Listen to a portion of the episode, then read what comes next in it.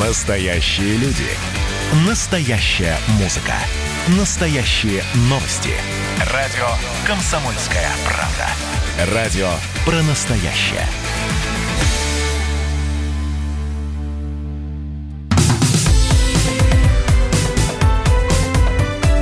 Как дела, Россия?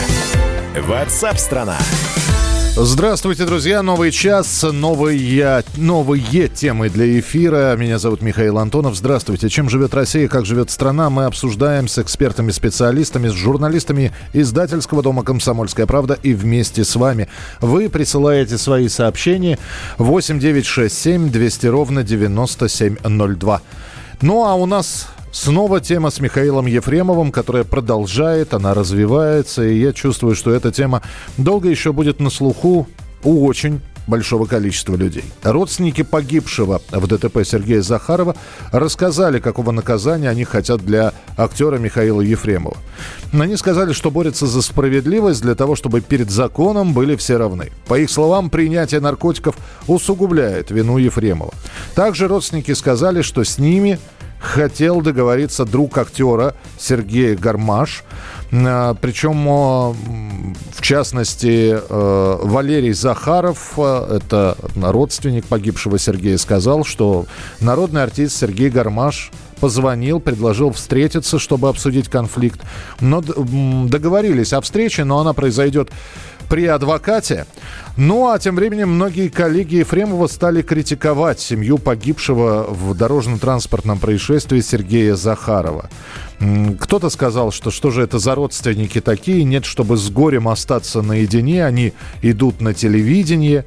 Э, случившаяся авария вскрыла нарыв всего общества нравственные правила нарушены и прочее, прочее, прочее. Вот на прямой связи сейчас с нами адвокат семьи погибшего, э, как раз Сергея Захарова, э, адвокат Александр Добровинский. Александр Андреевич, здравствуйте.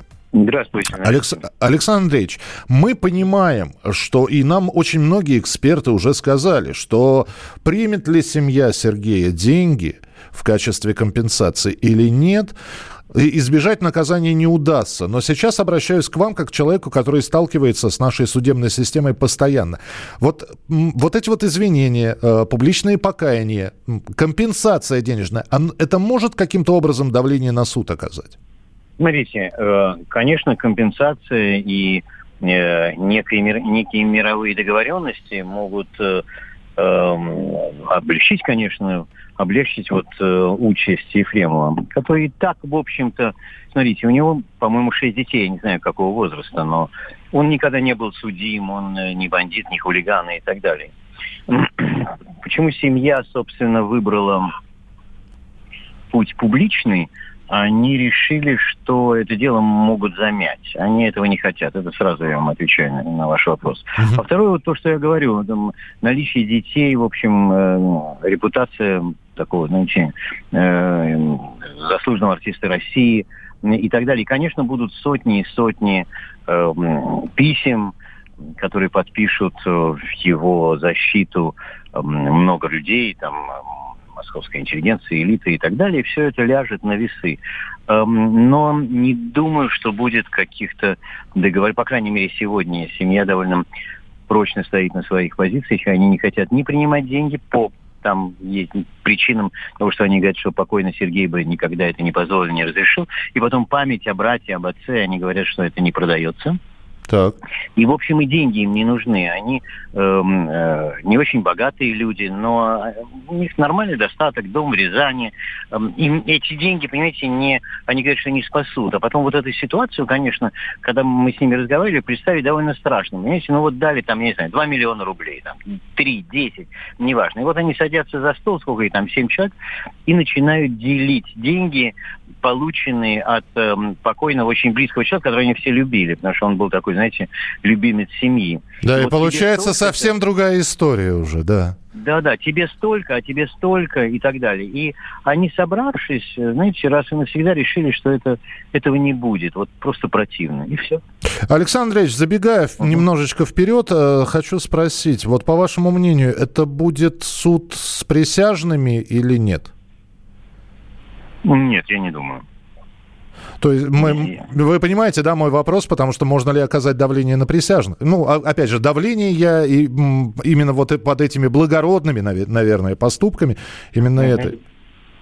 Нет, я не думаю, но э, вы знаете, э, я не могу советовать, но мне кажется, что э, Михаил может взять там особый порядок, например, это тоже снизит и так далее. Мое предположение – что Михаил получит 6-7 э, лет условно. Понимаете? Э, а, а такие сказал... сроки даются условно? А, слушайте, известный актер, неужели кто-то там пойдет на перекрой? И когда это сказал, в общем, вчера публично, да, то никаких особых возражений я не получил ни от коллег, ни от э, знакомых э, и так далее. В общем, более-менее как-то все согласились. Конечно, семья немножко в шоке от моего предположения, но мне кажется, что может быть и так. А, тогда финальный вопрос. Я понимаю, что сейчас торгаюсь, опять же, может быть, в личную уже вашу жизнь, потому что вот э, родственники Сергея рассказывают, что с ними пытаются связаться, представители Михаила Ефремова. Э, можно без подробностей, но просто ответьте, Александр Андреевич, а с вами пытаются вот именно тоже поговорить? Не договориться пока, просто поговорить. Ни один человек, кстати, и родственникам тоже. Действительно звонил Сергей Гармаш, действительно предлагал встречу, не договорились о встрече, ничего не было. Они сказали, что они будут встречаться в присутствии адвоката, то есть меня. Никто не выходил на связь, но слышу из э, э, окружения Михаила Ефремова, что родственники его там какие-то э, люди не могут дозвониться до семьи. Ну, семья это отрицает, потому что до них абсолютно все дозванивались, и на похоронах было масса журналистов, но эм, все остальное это инсинуации. Нет, нет, никто не дозванивался, ни мне, ни им.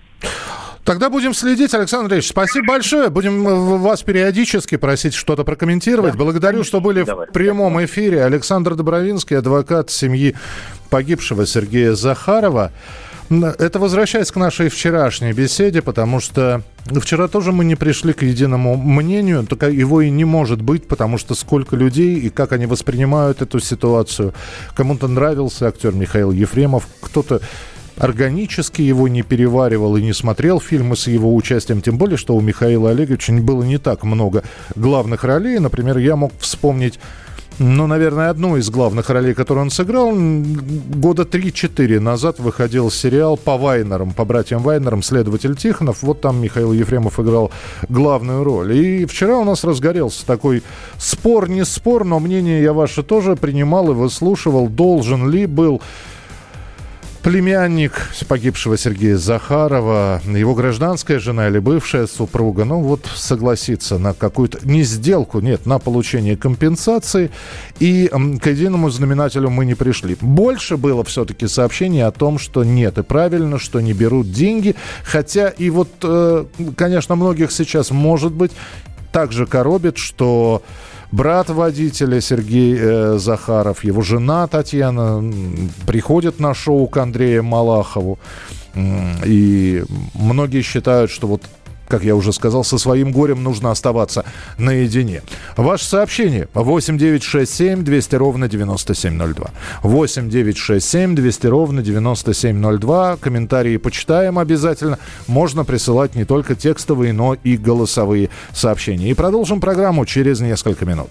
Я вижу небо, в нем тишина, я поднимаюсь к небу, еле дыша, и вдруг понимаю, это во мне душа. Странное дело, это моя душа. Как нелепо жить не с головой, когда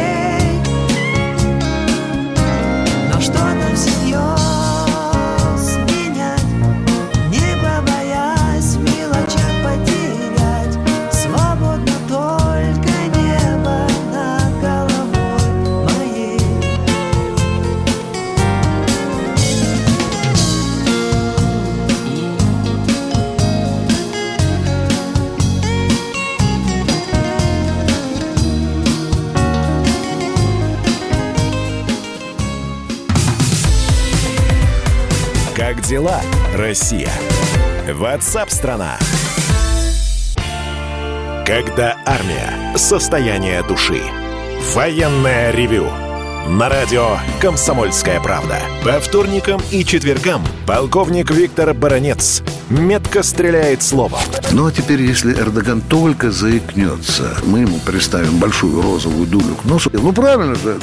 А полковник Михаил Тимошенко подает снаряды. Вся правда о настоящем и будущем наших вооруженных сил. Ну и немного армейских байк. Медведя можно научить стрелять из автомата. В прямом эфире. Слушайте и звоните. Военное ревю. По вторникам и четвергам в 16.00 по московскому времени. Никто не уйдет без ответа.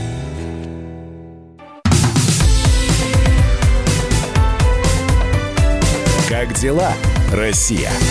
Ватсап-страна! Друзья, продолжается прямой эфир радио «Комсомольская правда». Виктория Боня назвала россиян, которые получают минимальную зарплату, нищебродами и алкоголиками.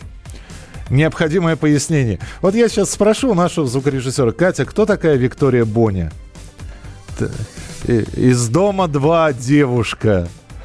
Она в этом доме 2 была много-много лет назад. Чем сейчас занимается? Поня... Вот так вот и не скажешь, да?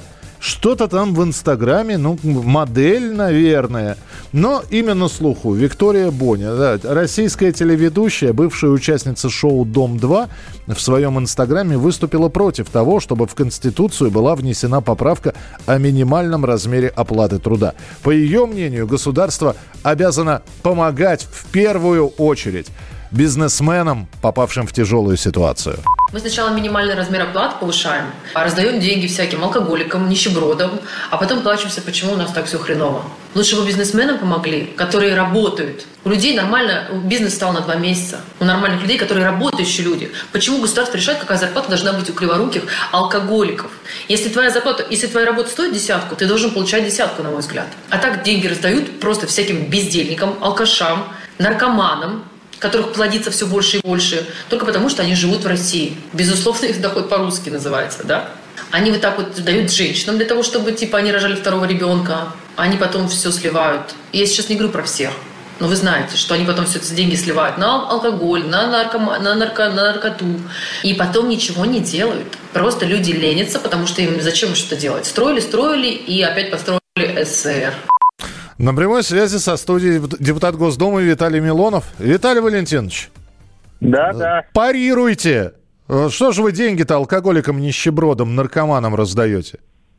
Слушайте, парировать, наверное, можно человеку, который высказывает хоть какую-то мысль, а вот этот вот носительница силиконовых имплантов, а, в общем, девушка с отвратительным образованием и с, не, даже не умеющая четко говорить по-русски, и вообще не является сколь-либо интересным собеседником или человеком с чьей точкой можно спорить вас а, да, да, Виталий Валентинович, про пропадаете сейчас, видимо, надо в зону приема куда-то войти. Ну, то есть, и тем не менее, к этой девушке прислушиваются. У нее в Инстаграме 7 миллионов 100 тысяч подписчиков. Можно представить себе, какую, в общем-то, она аудиторию своими словами может зацепить. Ну, а, знаете, а, у порнозвезд там вообще куча подписчиков обычно. Но это же не значит, что они являются какими-то авторитетными источниками мнений. То есть если Боня что-то умеет делать ртом, то явно не говорить слова на русском языке. Ох, простите меня, пожалуйста, за этот каламбурчик. Вот. И э, я понимаю, что у нее, э, ее целевая аудитория, ее клиенты – то есть это бизнесмены неплохого уровня достатка, которые могут себе ее позволить, на, так сказать, ее эскорт-услуги возможные себе позволить. Это люди, которые сейчас пострадали. Поэтому клиентов стало меньше. Бонни беспокоится о своих, о своих работодателях, о тех, кто, грубо говоря, ее а, может, так сказать, каким-то образом привлекать для тех или иных сервисных функций. Mm-hmm. Вот. Поэтому, в общем, ее понятно. А, мозга у нее, конечно, нету, и а, это, безусловно, женщина, которая в очередной раз всех оскорбила. Но оскорбление от нее, честно говоря, даже не воспринимается, поскольку что с нее взять? Проститутки из дома 2.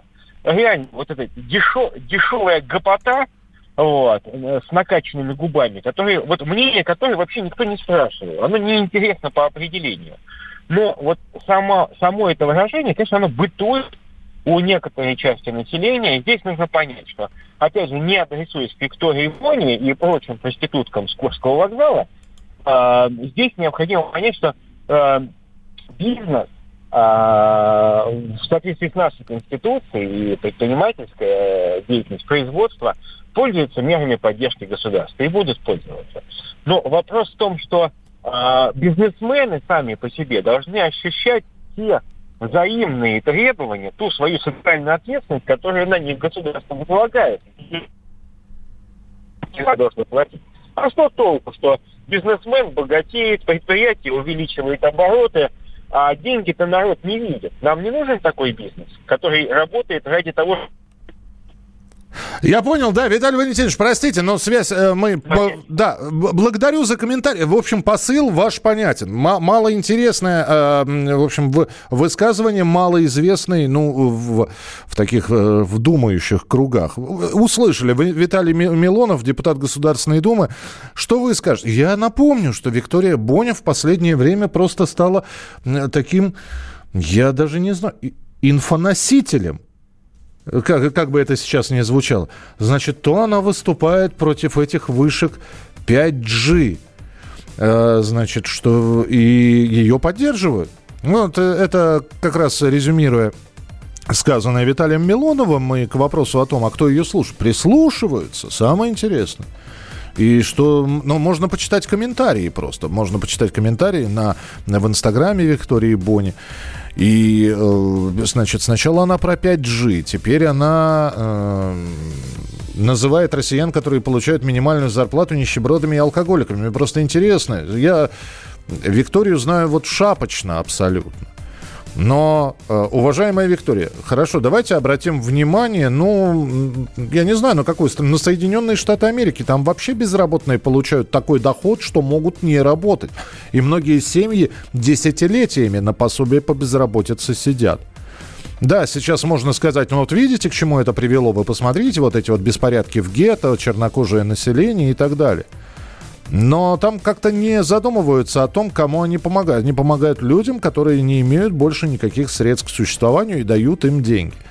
А мы сейчас говорим про минимальную зарплату. Мы не говорим про безусловный доход. Мы не говорим про раздачу денег заявлять о том, что женщины рожают второго ребенка только для того, чтобы получить материнский капитал и спустить его на наркотики. Да, Боня, мы знаем прекрасно, есть такие случаи, что различными мошенническими схемами можно обналичить материнский капитал, получив себе даже не большую часть, а какую-то лишь часть. Есть мошеннические схемы. И да, есть у нас, э, к сожалению, семьи, в общем-то, неблагополучны. Но вот так вот, знаете, ровненькой коричневой краской всех, кто минималку получает. А минималку он получает, потому что у него руки из задницы, что ли, растут? Нет, потому что не платят в том регионе, где... Девушка приехала из Читинской области. Боня, Виктория, вы не, не, не знаете, что в Читинской области происходит, какие там зарплаты. Потому что после этих ваших заявлений начинают нам писать. Вот вы видите, какой разрыв между Москвой и регионами. Друзья мои, не все получают, как Виктория. Мы даже не знаем, сколько она получает. И мы знаем, что разрыв между Москвой и регионами существует, но я единственное, на что прошу обратить, обратить внимание, Виктория не показатель и не глаз Москвы, не голос это ее мнение, она его высказала. А при, принимать или не принимать, она сказала, что говорит не про всех. Она сказала, да, я, я переслушал. Она, она говорит, но в большинстве своем, вот не про всех, но в большинстве. Бонни не, не права, но лучше платить деньги нищебродам и алкоголикам, чем депутатам. Ясно. Милонову уважение. Браво, Милонов. Четко по делу, не добавить, не убавить. Ведьму на кол. Ясно. Что вот что 5G с людьми делает. Походу, сама алкоголичка и нищеброд. Э, знаете, самый лучший аргумент в споре это бе-бе-бе. Это меня в детстве еще так учили. При, присылайте свои сообщения, мы продолжим через несколько минут. Раз. Руки на стол. Два. Приговор. Три. Перекатная голь. Я получил эту роль. Вот мой счастливый билет. Любить того, кого нет. Любить того, кто сбежал Прощай, Петербург, здравствуй, вокзал.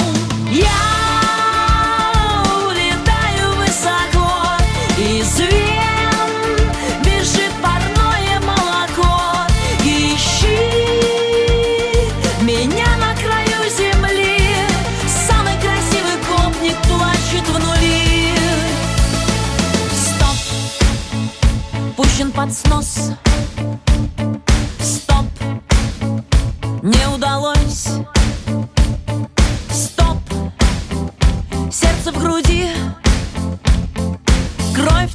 снегу, январь впереди. Стоп, давай. Бей меня, бей, не переживай. По скулам туда, где смеются глаза. Тебе в спину крест, а за мной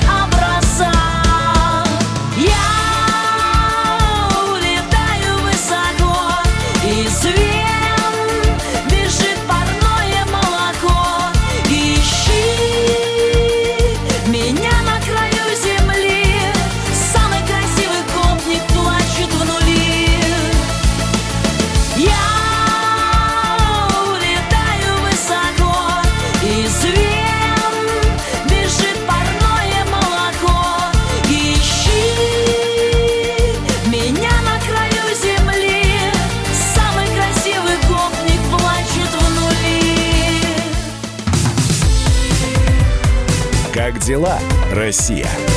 Ватсап-страна! А у вас нет такого ощущения, что на нас идет цунами? Рушится рубль, рушится экономика. Сегодня последние новости, просто страшно смотреть. Я не исключаю самые дикие варианты. Ну, например... Наша гениальная, в кавычках, Госдума наплевала на указания президента. Проснулись от того, что вломились в дверь, забрали оружие. Начали проклинать заново мужчин.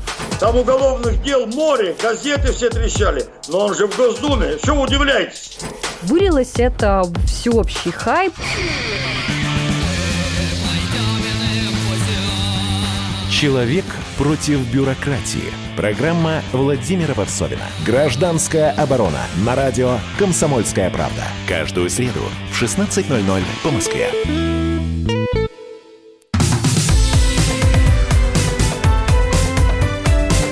Дела, Россия? Ватсап-страна! Продолжается прямой эфир радио «Комсомольская правда» и продолжается, я не знаю, повествование удивительных историй. Наверное, это именно так можно сообщить. Мы про бабушку, которая избила внучку в лифте, уже сообщили вам. А, И мы периодически из регионов получаем какие-то э, истории, которые ну, по крайней мере, удивительными. Точно можно назвать, а самое главное, слушайте, а последствия будут от каких-то историй? Но вот бабушку сейчас, судя по новостям, вообще могут в тюрьму посадить. А теперь отправимся на Урал, в Екатеринбург, в частный детский садик. Приходят туда родители, чтобы оставить своих детей. Ну, собственно, дети э, приходят в детский садик для того, чтобы заниматься своими делами, играть, ужинать, общаться со сверстниками. Э, Утро. Родители входят и видят, что на одной из детских кроваток спит пьяная воспитательница. То есть оцените себе весь комизм и неожиданность этой ситуации. Э, Естественно, кто-то там достал мобильный телефон, начал все это снимать. Елена, Елена, Елена. Да, вот такое у нас воспитание в детских садах. Хочу заметить, не, бесплатное. Елена у нас в отрубе. Елена в отрубе, часть, э, частный детский садик. И прямо сейчас э, с места событий мы все подробности узнаем. С места событий. Корреспондент «Комсомольской правды» в Екатеринбурге Евгений Стоянов с нами э, на прямой связи. Женя, привет. Добрый день. Э, Я, ну, видео короткое. Елену добудились все-таки, я надеюсь. Вот, к сожалению, не знаю, чем там закончилось. Э, Видимо, не добудились, потому что в итоге-то вызвали полицию, и полиция приехала в этот детский садик. И, ну, закрыли его по факту, закрыли детский сад э, на женщину. Ну, видимо, все-таки полиция ее добудилась, потому что на нее составили протокол э, об административном нарушении появления в общественных местах в нетрезвом состоянии. Ну и после этого проверку еще начала прокуратура. Я ошибусь, если скажу сейчас, что это уже бывшая воспитательница детского сада? Ну, пока таких данных нет. Э, Ч- садик частный, и вот я так понимаю, что прокуратура в том числе будет э, заниматься вопросом и э, ну, как это, лицензирования, то есть законности его действий, деятельности, потому что они будут проверять детский садик именно вот по части того, как они, насколько безопасно оказывают услуги для детей, М, насколько эти услуги безопасны для детей, да. То есть э, из того, что мы знаем, скорее всего, воспитатель детского сада переночевала. Ну, то есть, видимо, вечером был, было, я не знаю, в одно лицо она употребляла, была ли это компания. Но она решила остаться на ночь в детском садике и просто вот заспалась, что называется, да? Мне кажется, что было не, не, не обязательно именно так, хотя может быть действительно так. Я думаю, что просто у нее было какое-то, ну, что-то она подгуляла, пришла на работу рано и, собственно, решила да, поспать. Потому что я пытался с ней поговорить, звонил ей неоднократно вчера, сегодня. Э, ее, на ее странице в социальных сетях было написано, что она последний раз была утром в 4.15 утра э, в онлайне. Ну, то есть, видимо, вот человек в это время не спал, с учетом того, что она днем была, вернее, утром была такая выпившая, возможно, у нее было какое-то застолье. Ну, опять же, вот предположение мои, оно вот таким образом а, вылилось то, что вылилось на видео. А в самом детском садике-то как комментируют? Или тоже не комментируют? никак? А они не комментируют. А Официальная вот, вот эта вот э, воспитательница, она же владелица ИП. Она же владелица ИП, детский садик этот, он довольно небольшой, он там э, в высотке находится, и там буквально вот, э, как знаете, бывает на первых этажах помещения нежилые, и вот тут подобная система, то есть оно, он очень небольшой. Женя, а цену разговариваю- можно узнать? Ну, вот так, чтобы понимать, да? Сколько стоило, стоил месяц в частном детском садике? 12 тысяч. 12 тысяч. Серьезные деньги для Урала, кстати говоря. Жень, спасибо большое, но будем выяснять. То есть сотрудница не уволена. Елена сейчас приходит в себя. Э, Чудесная история, честное слово. Э, В общем, с нами на прямой связи Евгений Стоянов был из Екатеринбурга. А ой, а то у нас не было суровых воспитателей и пьяных трудовиков. У меня не было. У меня не было пьяного трудовика, суровый воспитатель. Ну, давайте так, мы все-таки про м, пьянку говорим на рабочем месте. Ну и все-таки, я не знаю, подвыпивший физрук и трудовик. Это все-таки школа. А здесь еще и де- детишки приходят и здрасте. Тетя лежит на чьей-то кроватке. Интересно, интересные вещи происходят. Обязательно будем вам рассказывать, чем это все закончится. Как дела, Россия? Ватсап-страна! Российские выпускники стали реже хотеть поступать в вузы. Ну, то есть люди выбирают не высшее образование, а одиннадцатиклассники в три раза чаще отдают предпочтение училищам, колледжам. И об этом говорится в исследовании компании Superjob. На прямую связь со студией основатель сервиса superjob.ru Алексей Захаров. Алексей, приветствую. Добрый день. А скажите, пожалуйста, а какой логикой руководствуются одиннадцатиклассники, когда... Ну, хотя логика здесь понятна, наверное, не поступил в институт, надо же куда-то идти, вот я и пойду в ПТУ, в училище, в колледж, потому что ведь можно было не заканчивать 11 классов, а после 9 отправиться туда. Ну, Можно, но логика здесь э, скорее не у одиннадцатиклассников, а у их родителей, потому что энное количество времени назад э, некоторым родителям, и достаточно большому их количеству, считалось, э, казалось, что если отправить чада получать корочки, неважно какие, это даст конкурентное преимущество на рынке труда. А потом выяснилось, э, что корочки третьесортного вуза, за которые заплачены деньги, это просто социальная передержка оказалась, и никаких преимуществ на рынке труда не дало. А наоборот, э, молодой человек, который пошел весело проводить время в каком-то странном вузе, полукоммерческом или совсем коммерческом, он потерял 4 года жизни, а те его одноклассники, которые не смогли поступить в хороший вуз, но при этом пошли э, куда-то, э, получили профессию, работают, они уже завели семьи, купили автомобили, завели себе ипотеку, а у нас, значит, вот только закончил вуз, и выяснилось, что начинать нужно все равно с нуля. Вот, поэтому люди одумались, и уже нет такого, с одной стороны, флера, ой, высшее образование любой ценой, это хорошо. А понятно, не- нету ощущения потерянного времени? Ну, дескать, вот раньше можно было бы. На мой взгляд, просто происходит осознание. Ну вот заканчивает в этом году 11-классник вуз, и вдруг э, понимает, что с его э, аттестатом, с его, там, я не знаю, баллами за ЕГЭ, скорее всего, на бюджет он не поступит, денег у него на платные у родителей нет, надо что-то выбирать.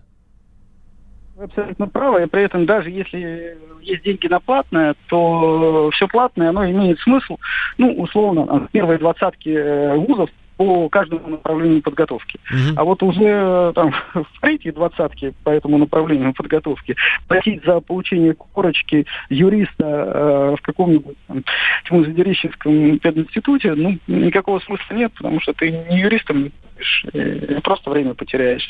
Но всегда найдутся желающие э, взять денег вот тех, кто не очень понимает, что такое высшее образование, зачем оно нужно, какие преимущества дает. Поэтому... Когда я поступал в начале 90-х, было, были два популярных направления. Первое – это идти на автомеханика, ну, потому что стали появляться иномарки, с машины и прочее, прочее. Второе направление почему-то тоже было безумно популярным, как у девочек, так и у мальчиков, это кулинарный техникум. Ну, вот. ну и медицинский оставался. Что сейчас? Вот направления какие популярны? Ну, на самом деле, кулинарное направление, оно вечное, оно популярно и сейчас. Э, Очень популярно э, среднее образование или среднеспециальное в области IT. И вообще, конечно, сам смысл образования такого вот, э, когда мы приходили, где-то там проводили 4 года за партой, потом шли искать работу, все это сильно меняется. Высшее образование в этом смысле, да и не только высшее, оно уже умерло, это всеми признано. То есть если человек, поступив в ВУЗ с первого курса, не начинает искать работу по специальности, не начинает где-то стажироваться, а лучше даже серьезно работать именно по выбранной специальности, по которой он обучается, он навсегда э, отстает в карьере от тех, кто так делает. И если человек закончил вуз, получил диплом и решил годик-другой отдохнуть от обучения, то он, в общем, навсегда выпадает из э, конкурентной среды на рынке труда, потому что те его однокурсники, которые продолжают учиться, они потом займут руководящие посты в экономике везде. Ну, посмотрим. Опять же, это э, финальный тогда вопрос задам, Алексей. А вы считаете, что эта тенденция будет продолжаться или это тенденция вот этого года или последнего времени? Нет, эта тенденция будет продолжаться, э, образование будет очень серьезно меняться, мы наконец-то подошли к тому моменту, когда вот это вот life learning, непрерывное образование, вечное образование, оно становится реальностью, э, без него абсолютно никуда. Спасибо большое. С нами на прямой связи был Алексей Захаров, основатель сервиса superjob.ru. Итак, э, российские выпускники стали реже поступать в вузы, ну, по крайней мере, они меняют свои желания. Это не говорит о том, что они вообще не хотят учиться. Нет, они хотят и продолжать обучение, но уже не в высших учебных заведениях, а получать вот сразу, что называется, профессию по специальности в колледже или в училище. Но посмотрим, потому что в этом году э, немного проще будет, и на основании аттестатов будут, кстати говоря, в училище э, зачислять. Обязательно в конце лета появится статистика, сколько человек отправились грызть нау- э, гранит науки в высшее учебное заведение и какая заполняемость будет у российских профессиональных училищ. Это будет любопытно проанализировать, особенно по сравнению с предыдущим годом. Оставайтесь с нами. Продолжение через несколько минут. Программа WhatsApp страна в прямом эфире на радио «Комсомольская правда». Как дела, Россия? Ватсап-страна!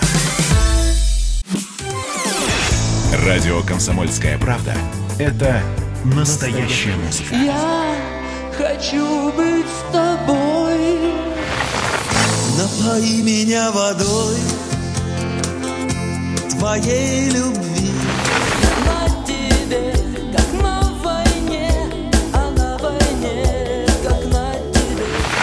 Настоящие эмоции. Это то, о чем я, в принципе, мечтал всю свою сознательную жизнь. И настоящие люди. Мы ведь не просто вот придумали и пошли на полюс. Мы к этой цели своей, ну, лет 10 готовились, шли. Радио «Комсомольская правда». Живи настоящим.